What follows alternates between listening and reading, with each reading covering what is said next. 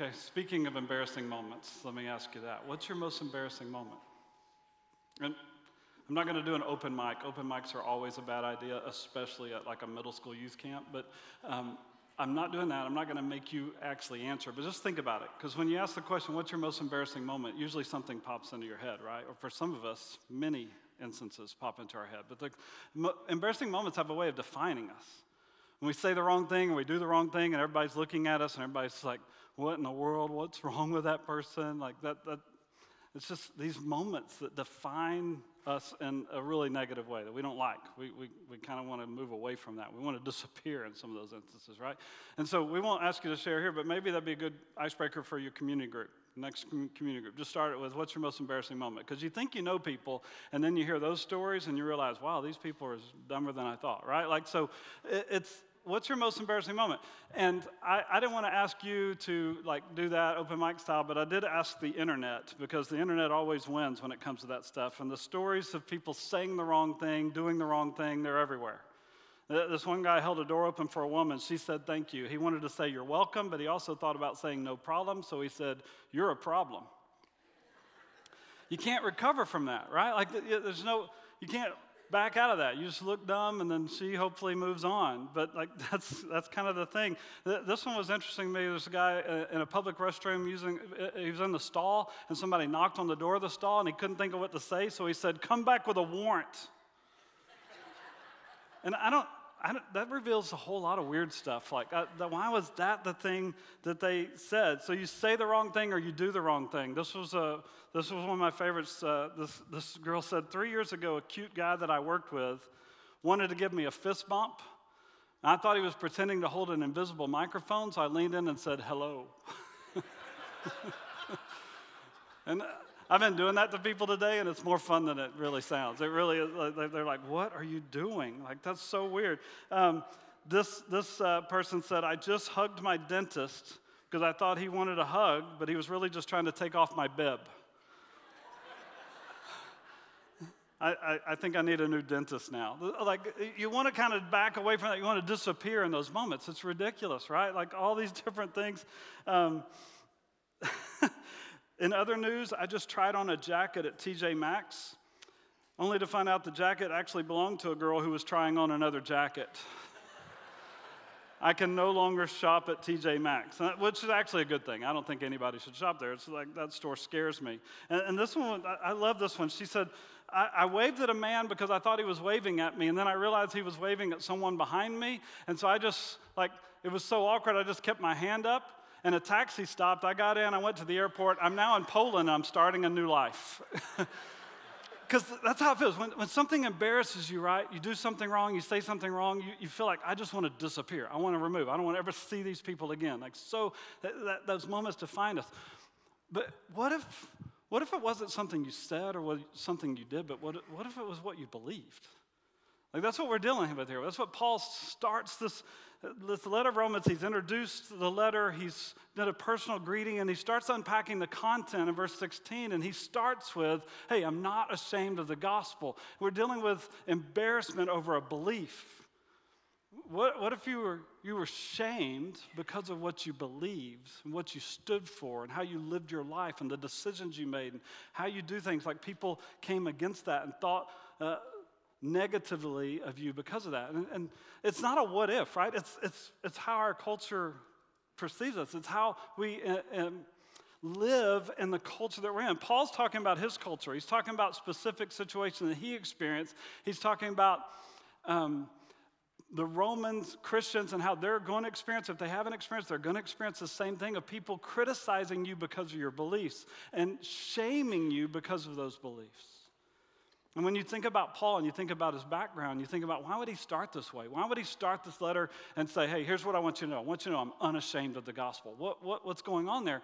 And it seems like maybe he's felt that temptation, that he's been tempted at some point to maybe not say the things that he has been saying, or water it down, or take some things out, or give a more palatable message that people will respond to easier. Maybe he's at least thought about turning down the volume. He was so bold. And you think about the, the criticism that he endured. As he proclaimed this message, as he went from town to town, starting churches, proclaiming the hope of the gospel, he was literally in danger all the time. I mean, he was put in prison, he was stoned, he was beaten, he was crit- criticized, he was ridiculed. I mean, all the things. He was in danger in his life because of the gospel. So, you know, he probably had that temptation to not do that, to not say those things. So, like he's being criticized, shamed because of that belief. And he starts off by saying, I'm not ashamed of the gospel. And when I read that and I see how he's starting this letter, to me, it, it just is a reminder. It's a challenge, but it's a reminder first that there's always a temptation to be ashamed of the gospel. I mean, if, if we're honest, it's always there. It, it may be like something we suppress, and maybe it's like low key for the most part, but like there's just a temptation in our culture to be ashamed of the gospel, to be embarrassed of this thing that we claim to believe. And, it, and, it, and it's because of how the world perceives that, right?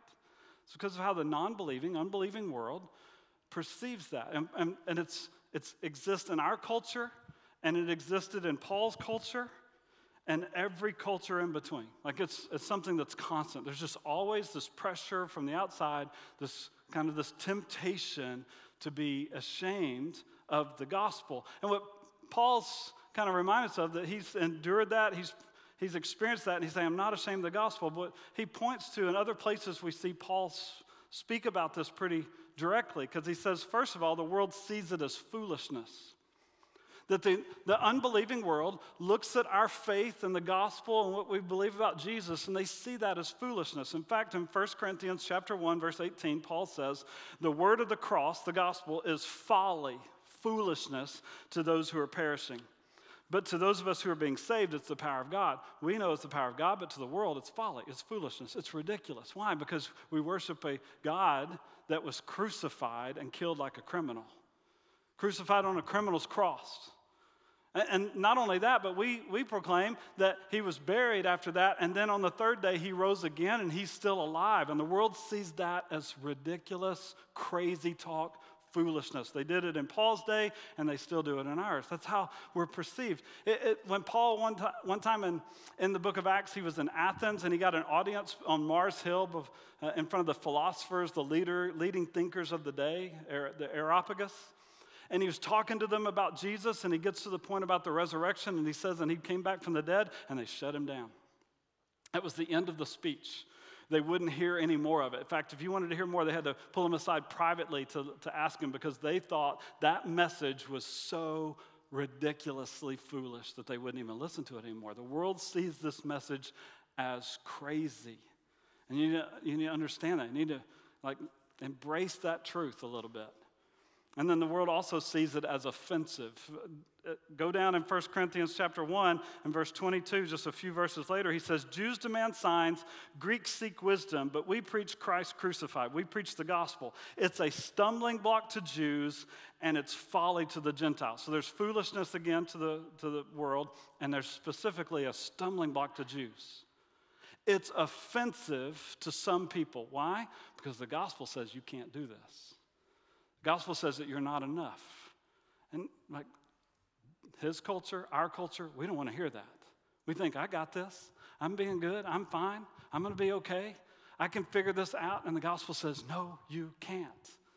Uh, it doesn't matter where you are. You're in that mindset in our culture that's rampant, right? Of like, I'm just, I'm doing good things. I'm being a good person. I think God's okay with me. I don't think I really need all that intensity. I just, I'm going to be good enough in the end. And the, the gospel says, no, you're not. No one is. That's where we're going in Romans. He's going to say, No one is good, not even one, which is the whole first section of Romans we've been talking about. Not even one, because that's the point that he's going to make over and over again. There's no one good. No one stands before God righteous. There's no one can earn their way to him. The gospel message is offensive to people that believe that, to people that think they're fine. I don't need that. That's, that, that's for you, that's not for me. And when you start saying, no, it is for you, it's for everyone, it's a, and it's offensive message. The world sees it as foolishness, the world sees it as offensive. That was for Paul's day, and guys, that's every bit true for us. In fact, if you stop and think about it, it feels like it's even, the intensity continues to increase in the last few years.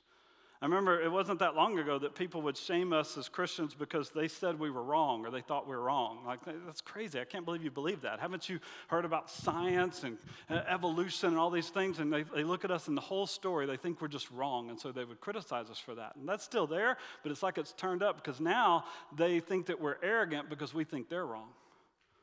They're not just okay with us believing something that's wrong, they know that what we believe kind of puts them in a category where we're saying that they're wrong and they think we're arrogant. They come again, we're, we're offending them because of what we believe now. It wasn't that long ago that they would shame us because we believe the gospel is true. How can you believe that?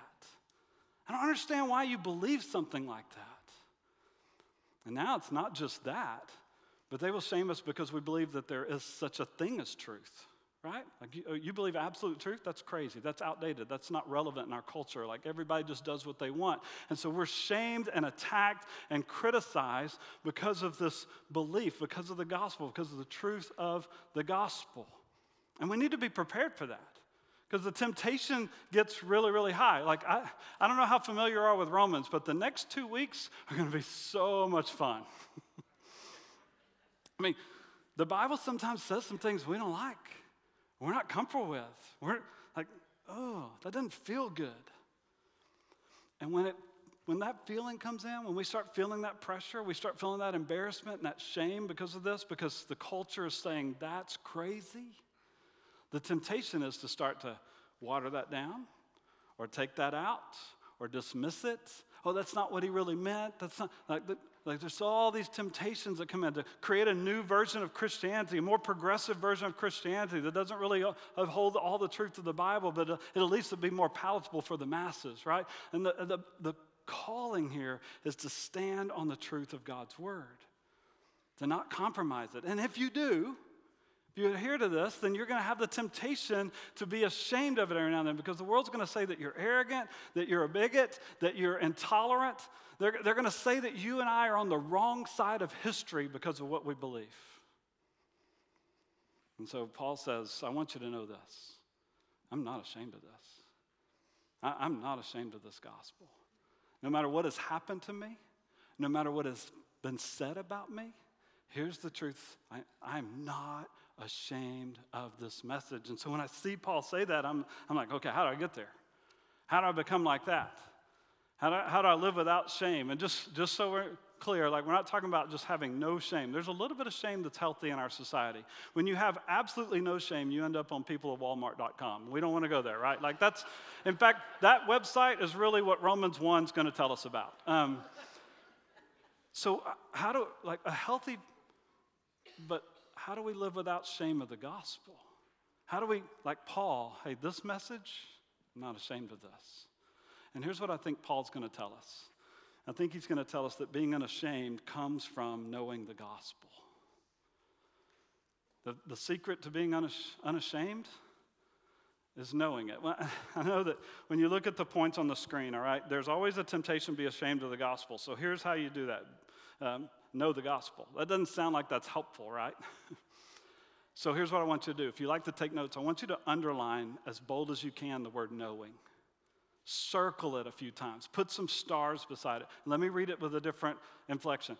Being unashamed comes from knowing the gospel.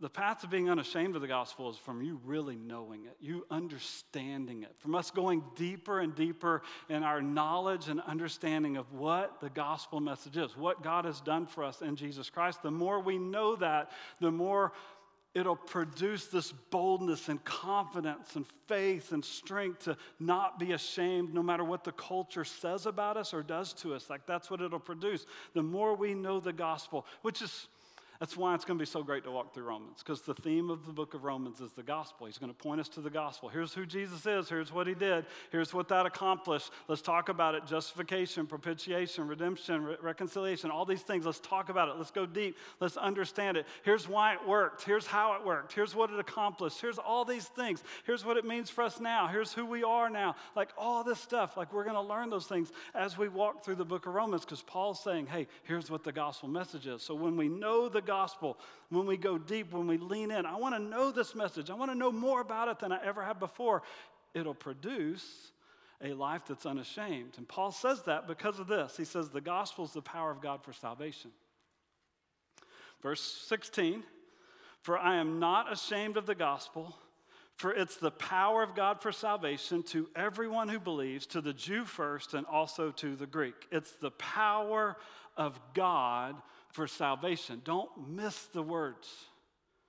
The gospel is not just a concept or a philosophy or an ideal or a teaching or a path. Like, no, here's what the gospel is it's the power of God for salvation.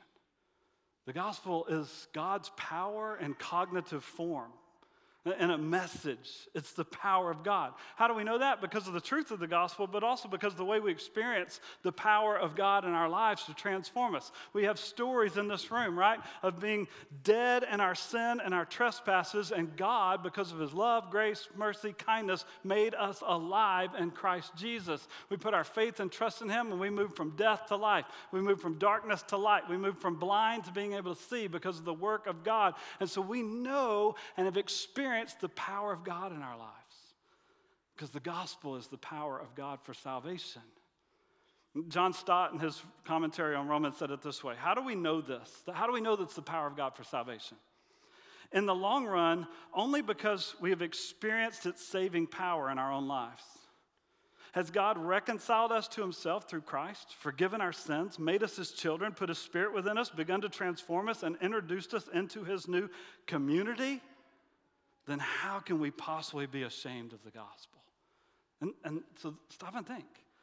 You know the gospel, and the more we know, the more it'll produce that confidence and boldness in us, but you also have experienced the gospel. We, as a church, like we've been talking about this for the last few months about what God's been doing at Crosspoint, what we hope that and, and, and are seeing Him do, what we're kind of moving towards, our facility, and all that kind of stuff. But the, the story of Crosspoint for eight and a half years now is a story of the power of God for salvation through His gospel on display. That, it's His story. We just get to be a part of it. So every time we have a baptism, we get a public profession of faith of somebody that's saying, I was dead and now I'm alive because of what Christ has done. And it's a picture of the power of God for salvation through his gospel. And there's been lives transformed. There's been people that were running from God that have come back and repented and turned back to him and found their life in him again. There's been marriages restored. There's been families reconciled. There's kids that show up every week that are ready to take notes. I was talking to one kid a couple weeks ago, got a new Bible and a new journal for Christmas, and he told me these words. Like he's like six or seven. He's like, I just can't wait. I was so excited to be able to finally use it today. Like that's the power of God to transform lives through this message. It's the power of God for salvation. And we've experienced that. And, and that's what he seems to be saying. Like, why am I not ashamed of this? Why, am I not embarrassed of this message? No matter what everybody says about me, I'm going to proclaim this gospel. Why? Because it's the power of God for salvation. It's the, only, it's the only place that you can find this transformation, the only place you can find meaning and purpose. That's why it's the power of God. And it's for everyone. He says it's the power of God for salvation to everyone who believes. So whosoever will may come. If you put your faith in Jesus, only Jesus, then you're a believer and you've experienced the power of God for salvation. You've been moved from death to life. And if you're in the room right now and you haven't put your faith and trust in Jesus yet, you, you, you would say, I'm probably not a believer yet. First of all, man, we're so glad you're here. That's awesome. Glad you're here. We'd love to have conversation with you. We'd love to help you answer questions, whatever. But if you're not a believer yet, then maybe this seems a little bit like foolishness, and maybe this seems a little bit offensive. But if you'll just put your faith in Jesus, you'll find that it's the power of God for salvation for everyone. No matter what you think, maybe you think, I don't really need that, but when you submit to Him, when you turn away from yourself and you surrender to Him, you find that it's the power of God for salvation and it's for everyone. And he says for the Jew first and also to the Greek, which is a phrase that he's going to continue to unpack throughout the book of Romans. But one thing it's telling us and remind us is it's for all peoples. Everyone means every nation, every tribe, every tongue. That's who the gospel's for. It reminds me of Peter in Acts chapter 4, verse 12, talking to the religious leaders. And he says this He says, There is salvation in no one else, for there is no other name under heaven given among men by which we must be saved. You see what he's saying? Jesus is the hope for the world. Their salvation is found in no one else, no other name under heaven, which means all of us on earth. There's no other salvation other than Jesus. So Jesus is the hope for the Jew, He's the hope for the Gentile. Jesus is the only hope for them. He's the only hope for the Muslim. He's the only hope for the Buddhist. He's the only hope for the atheist. He's the only hope for the agnostic. He's the only hope for the sinners. He's the only hope for all of us. He is the only hope for the world. This power of God for salvation is for everyone, everyone who believes. The next thing he seems to say is that the gospel reveals the righteousness of God. That verse 17, he says, For in it, in it being the gospel, in the gospel, the righteousness of God is revealed. And this is one of those phrases when you're studying, you're like, what in the world? Because no one really knows exactly what Paul meant by the phrase the righteousness of God, and so everybody wants to come up with an opinion. And you can spend days reading their opinions. I'll send you the links if you want to like get some sleep. Right? So there's there's all these ideas, and people are like, hey, the righteousness of God is obviously the fact that God is holy and he's righteous, he's set apart, he's just, and we're not. And you say, yeah, okay, that's revealed in the gospel. But that's not that's not, that hasn't been hidden. That's always been there. The Old Testament screamed that, that God is holy and just and righteousness. So I don't, I don't think that's exactly what Paul's talking about. I think maybe what part of what he's talking about, but it's not the full picture. And so what you start to see is that the, this phrase righteousness of God, here's what it seems to mean. It means everything that God has done to make us right with him again. Like the gospel message is that we are separated from him because of our sin. We've rebelled against Him. We've become enemies of God, and we're hopeless. We're without God and without hope in the world. We can't get our way back. We can't earn it. We can't do anything to deserve it. Like we're separated, cut off, alienated from God because of our sin. And the gospel message, the righteousness of God, is all of God's work in Christ to make us right with Him. But we kind of know what it feels like, right? When things aren't right. Things aren't right between me and that person. Things aren't right in this relationship. And, and we need things to be made right. Well, the Bible, the gospel tells us that things aren't right between us and God because of our sin and our rebellion. And God did all this stuff to make things right again. so the righteousness of God being revealed in the gospel is the way that God gives us a right standing with him, gives us his righteousness. Here's what Stott says about it It seems legitimate to affirm, therefore, that the righteousness of God is God's righteous initiative in putting sinners right with himself by bestowing on them a righteousness which is not their own, but his. And I, that's kind of a mouthful. He says, This phrase, righteousness of God, here's what it is it's God's righteous work, it's what he's done in Christ to make us right with him again. And the way he did that was he gave us righteousness. Uh, Jesus died on the cross. And as a gift, when we put our faith in him, he gives us his righteousness. His, Jesus' righteousness is given to us as a gift, it's imputed to us. And because of that, we now have been made right with God, not because we're right, not because we're righteous, not because of anything we've done, but because what Jesus did, God declares us to be righteous. That's the word justification, which is the heart of the gospel and the heart of Romans, is that God declares us to be righteous because of what Jesus did. So now God sees us in Christ just as if we've never sinned, but also as if we've always obeyed because we have the righteousness of Jesus on our account. So he's restored us. He's re- removed the sin and forgiven us of the sin and then restored us into a right relationship with Him. That's what Stott's saying with all those words. And then Douglas Moo said it in maybe a simpler way. I wanted you to see that as well. The righteousness of God is the entire process by which God acts to put people into this saving relationship. Everything that God has done in Christ is all of His work this righteousness of God, this righteous work of God to make us sinners, put us into a right relationship, to give us a right standing, to declare us not guilty of that sin because Jesus took the punishment for us and he gave us his righteousness. That's the gospel reveals that. And what Paul's going to, he says it here in verse 17, and then he's going to spend several chapters kind of unpacking that idea. Here's how that works. Here's how that happened. Here's what he did. But the gospel is this reveals the righteousness of God. It reveals his work on our behalf that we couldn't do. And then he starts talking about faith, and he says, For this, this righteousness of God is revealed from faith for faith, As it is written, the righteous shall live by faith, which is a quote from the book of Habakkuk. And this idea of from faith for faith, it just kind of seems like what he's saying is hey, this, this all starts with faith and it just continues with faith. Faith in the beginning, faith in the end, faith in the middle. So I think one of the ways we could say that is by faith we receive the gospel and live. This Habakkuk um, phrase here that he, he grabs from the Old Testament, people want to translate it two different ways. And one is exactly the way it's written here in the ESV the righteous shall live by faith. That by faith is how we live. We don't just get saved by faith and then move on to do things, but we get saved by faith and then we live out our lives by faith. But another way you can translate that would be to say that those who have faith have been made righteous, and those are the ones who will live. That they'll live for all eternity with Him, and they'll live with abundance here and now because of what He's done in their lives. And I would look at that and I go, both are true.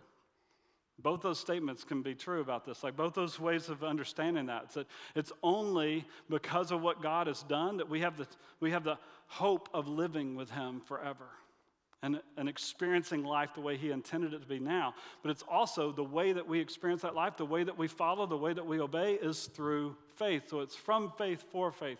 Faith in the beginning, faith all the way through. And when you start to kind of see that, it's by faith we receive this. It's not something we earn, it's not something we do. It's the gift of God, the power of God, His righteousness revealed in God. Uh, here's what it starts to help us push aside the temptation to be embarrassed and ashamed of this message. No matter what the world says, no matter what they think of us, no matter what they do to us, we can stand on this truth that here's what the gospel is, and that helps us. And Paul seems to be pointing us to that, and he's going to keep saying this over and over and help us understand it more. But the gospel, the gospel is all about Jesus. It's not a philosophy, it's not a concept, it's not an idea. It's, a, it's about a person, it's a story. The Son of God taking on flesh, living a perfect life, dying in our place on the cross, buried and rose again to conquer sin, to conquer death. The gospel is about Jesus. So if you really want to find that place of boldness and confidence and uh, push away the shame, the Bible says, look to Jesus.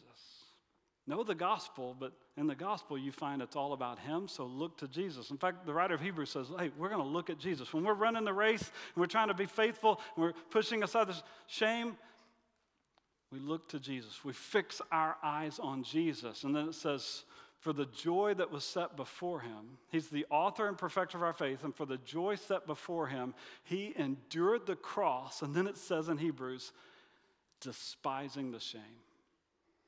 There's no more shameful way to die than what Jesus experienced on the cross. That's the, that's the height of shame.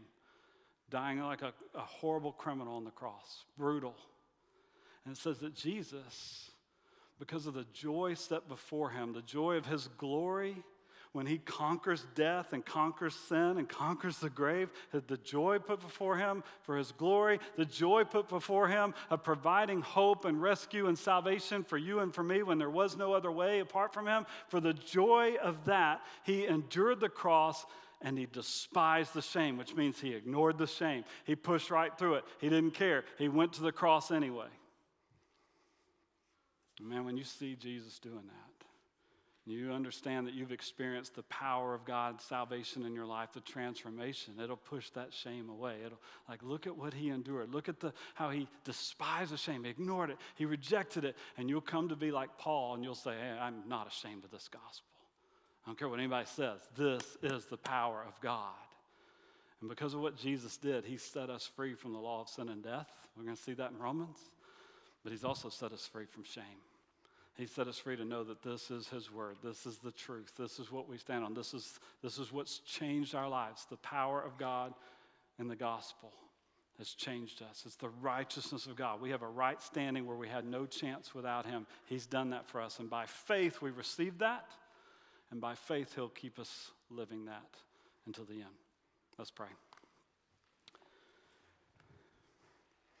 God, thanks for the truth of the gospel and thanks for the truth of Romans and your word. Uh, God, I pray that you'll help us as we, as we walk through it. I, just, I pray that you'll just help us to know more of the gospel, to understand more fully what you've done for us, um, because of the work of Christ. And as we see more of that, as we experience more of your power in it, we understand it more, God, I pray that you'll produce in us fruit. And one of the fruits that I pray that you'll produce for us is the ability to stand firm on the truth of the gospel and not be ashamed. God, help us to do that for your glory and for our joy. In the name of Jesus, we pray. Amen.